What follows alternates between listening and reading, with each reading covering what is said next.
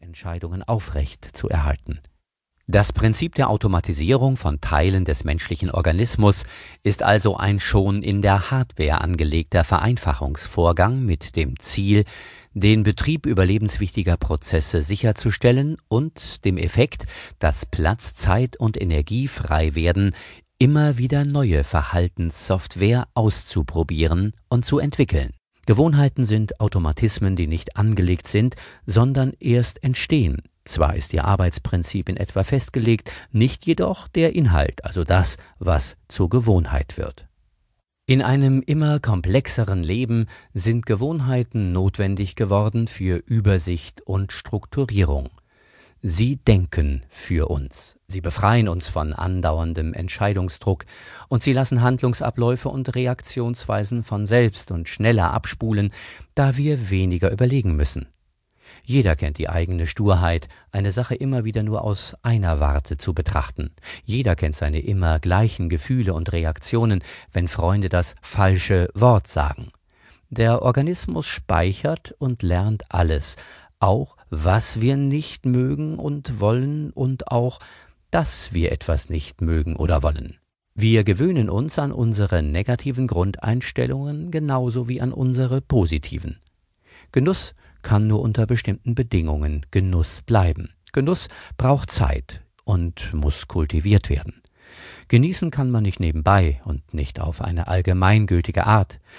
Es muss bewusst geschehen und jeder wird nach seiner Fasson selig. Schließlich sollten wir uns das Genießen erlauben und es nicht, was bei vielen Menschen der Fall ist, mit einem schlechten Gewissen versehen.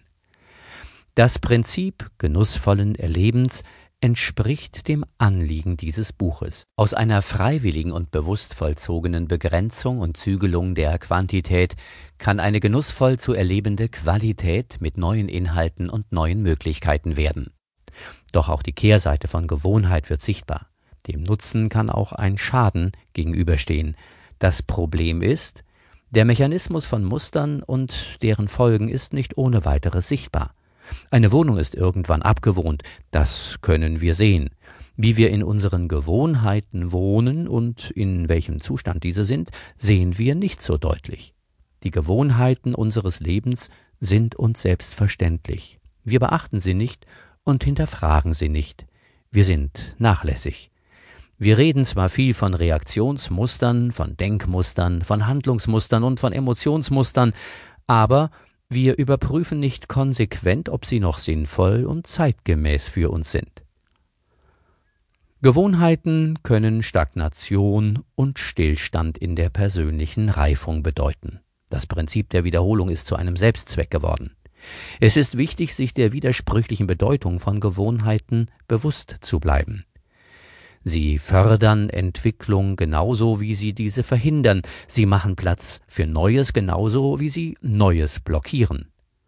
Kognitionspsychologen haben herausgefunden, dass Stress gewohnheitsbedingtes Verhalten begünstigt. Stress behindert zielgerichtetes Lernen und führt dazu, dass gewohnte Handlungen ausgeführt werden, egal ob es sinnvoll ist oder nicht.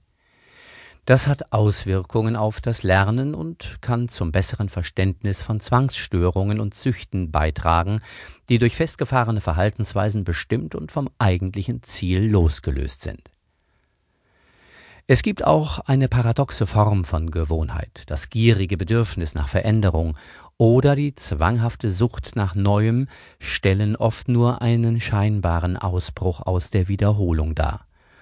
Auf der ewigen Suche nach Abwechslung und Ablenkung drehen sich viele im Hamsterrad und verharren im gewohnheitsmäßigen Tun, dem sie doch so sehnsüchtig entfliehen wollten. Das Ungewöhnliche wird ganz schnell zum Gewöhnlichen. Wir klammern uns an unsere Gewohnheiten wegen des lebenslangen und hartnäckigen Bestrebens unseres Ichs, sich als etwas Festes, Unumstößliches zu behaupten, auf seine Existenz zu beharren und sich gegen alles abzusichern, was es bedrohen könnte. Um sich Neuem zu stellen, muss Unsicherheit in Kauf genommen werden. Neue Sicherheiten müssen gesucht und gefunden werden. Mehr noch, statt unsichere Situationen ängstlich zu vermeiden und sich in Gewohnheiten zu flüchten, kultivieren wir die Unsicherheit und betrachten sie als eine Herausforderung. Was wir uns angewöhnt haben, können wir uns wieder abgewöhnen. Das ist einer der positiven Aspekte.